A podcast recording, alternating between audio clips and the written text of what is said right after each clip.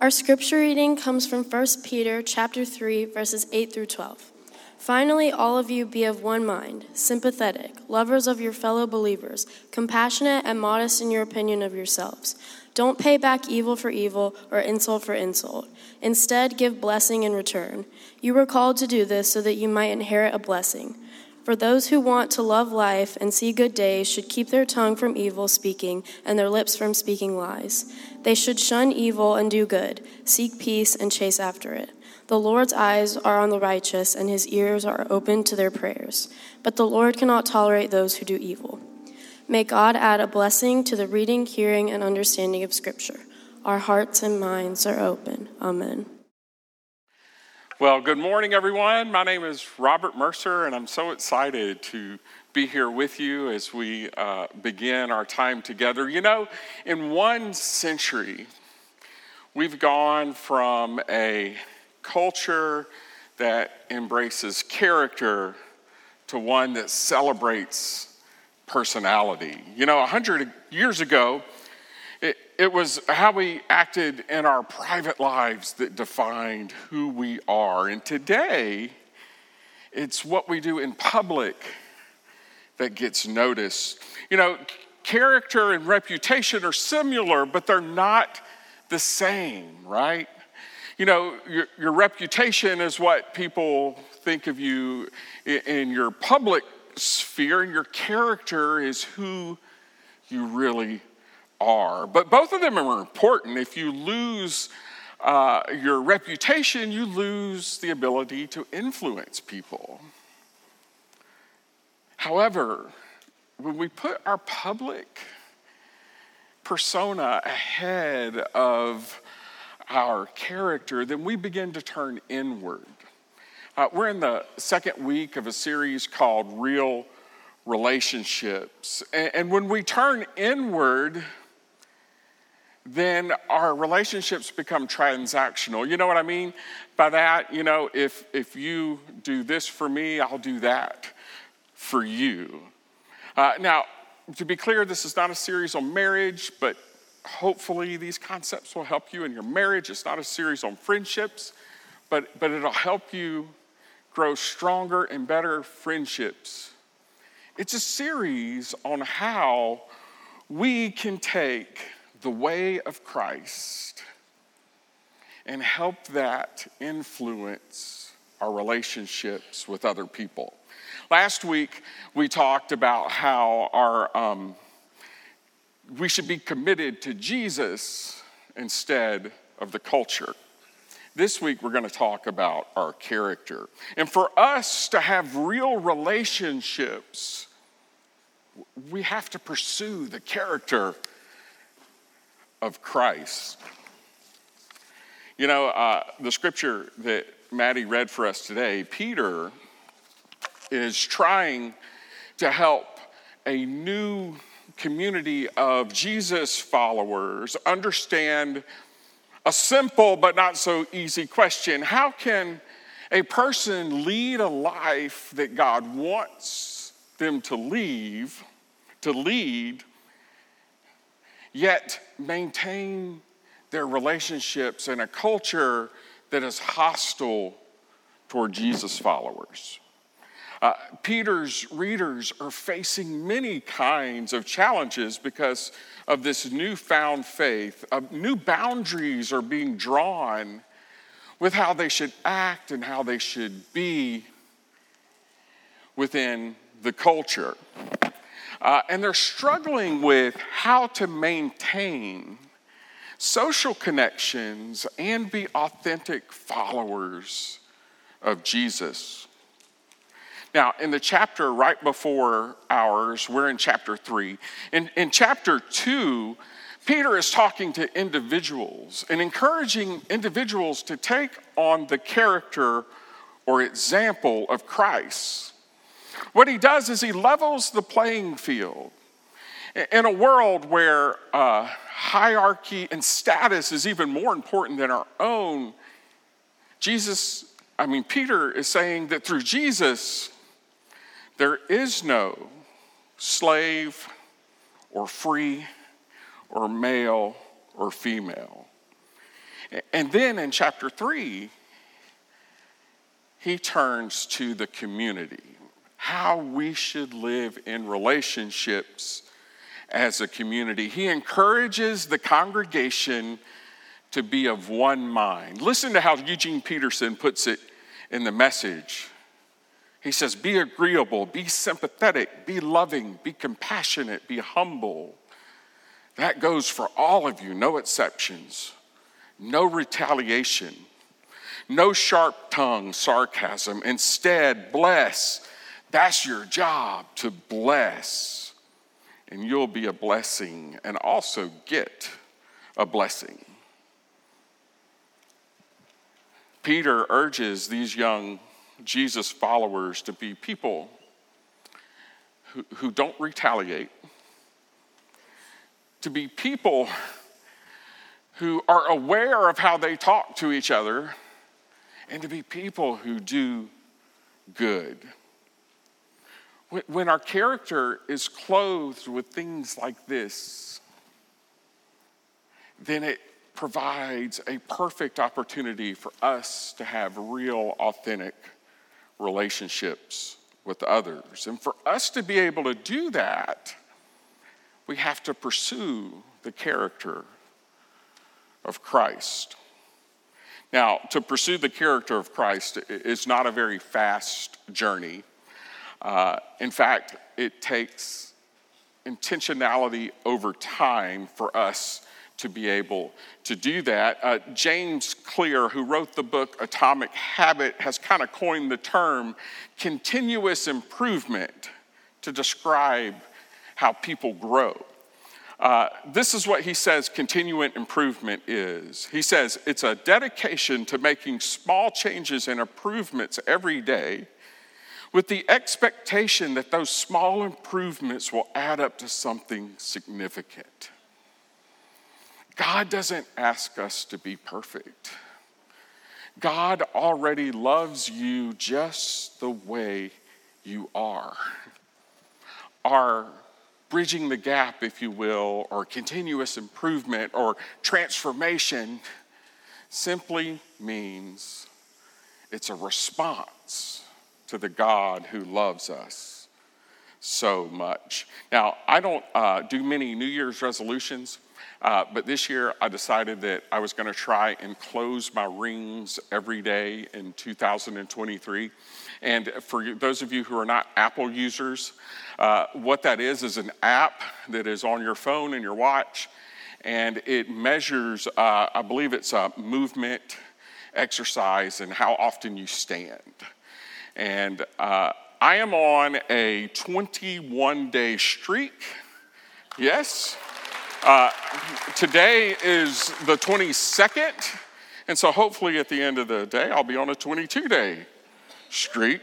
Uh, my hope is that if I do this for an entire year, it'll become a habit, and that these small things over time will make a big difference in my health.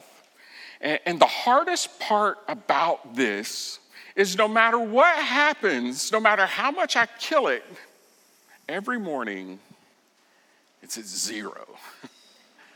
and that's kind of what transformation can feel like. You know, um, one of the most basic instincts we have, there are, there are three things I want to kind of lift up with us this morning to help us to infuse those daily habits that can help us draw closer to God. Now, one of the most basic instincts we have is to hit people when they hit us, right? And so the first thing I want us to look at is non retaliation.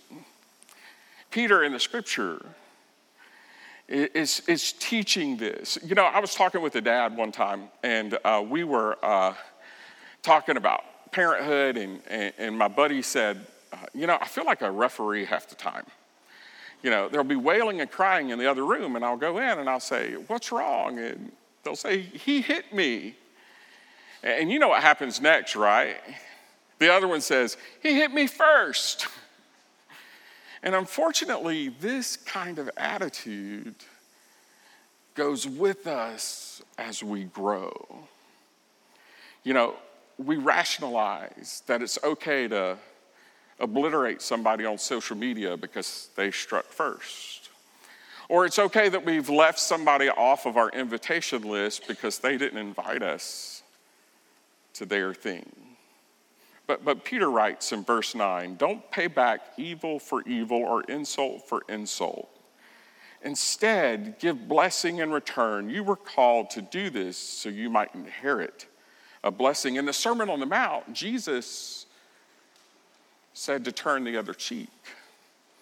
Now, now, Jesus didn't say that so we could be people that just get run over all the time. He said this because when we retaliate, it makes it harder for us to have real relationships that thrive and grow. The character of Christ calls us to react in a better way. We can build on this habit of non retaliation when we seek to love other people.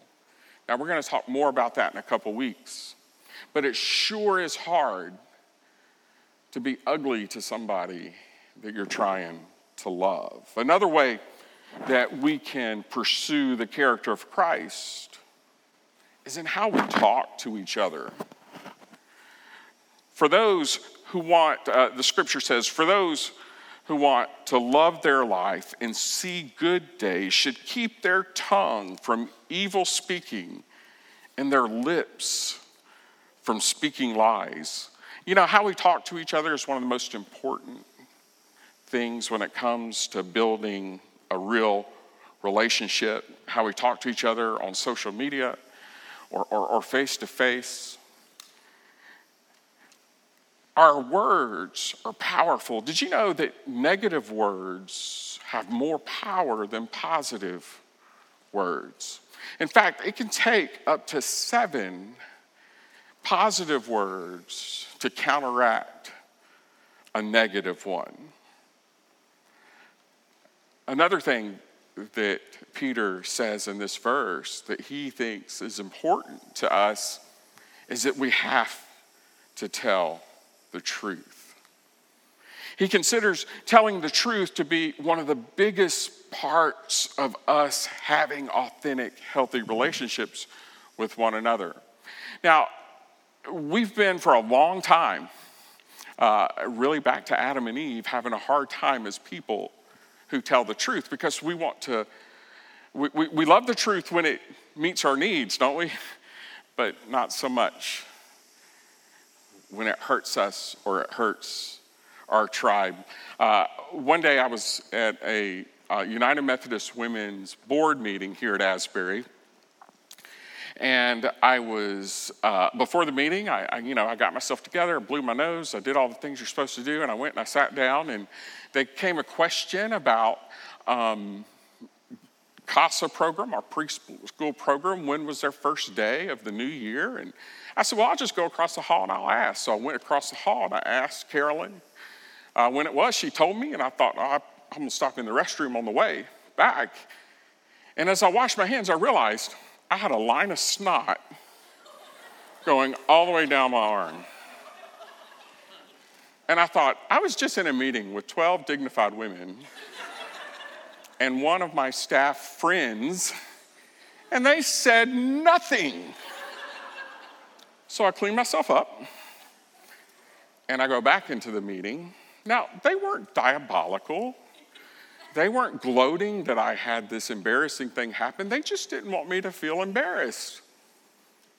But when I went back in and sat down with a clean arm, they now knew that I knew. you know, another reason why we don't tell the truth is because we like control. People have the desire to push for things that they believe in, and sometimes the truth gets in our way of that. And we lie by omission or in how we try and spin what's going on. Real relationships depend on the truth, whether it's hard or it hurts us or not. In, John, uh, Jesus was talking to a group of uh, Jewish people, and they began to believe in him as uh, the Messiah. And Jesus said to them in, in John chapter 8, Jesus said to the Jews who believed in him, You are truly my disciples if you remain faithful to my teaching, then you will know the truth. And the truth will set you free. The last thing I want to lift up is that we should try, strive to do good in all that we do.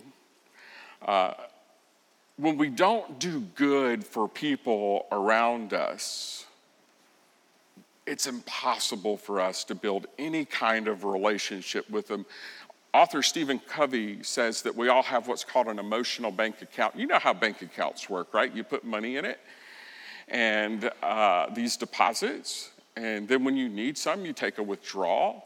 Well, he says our emotional bank account is very much the same way, that, that we can put uh, trust in that emotional bank account. And there are times that we withdraw, but if we withdraw more than we put in, then these relationships become empty. He talks about several things we can do to build up this emotional bank account, like, you know, keeping our commitments. Don't you love it when people show up when they say they're going to show up and do what they say they're going to do? We can also do this by attending to the little things. It's doing the little things in life, like showing honor and respect, small acts of kindness, a smile, a little effort, a hug. It's doing the things that we don't have to do that builds trust with other people. Uh, our text starts out with Peter saying to the new believers, Be of one mind. It, it's really easy to be of one mind when everybody thinks the same about everything. And no matter how much our culture wants to push us into those kinds of corners, we all know that's not how life works. Sometimes our culture gives us a glimpse into how God wants us to be better than we can.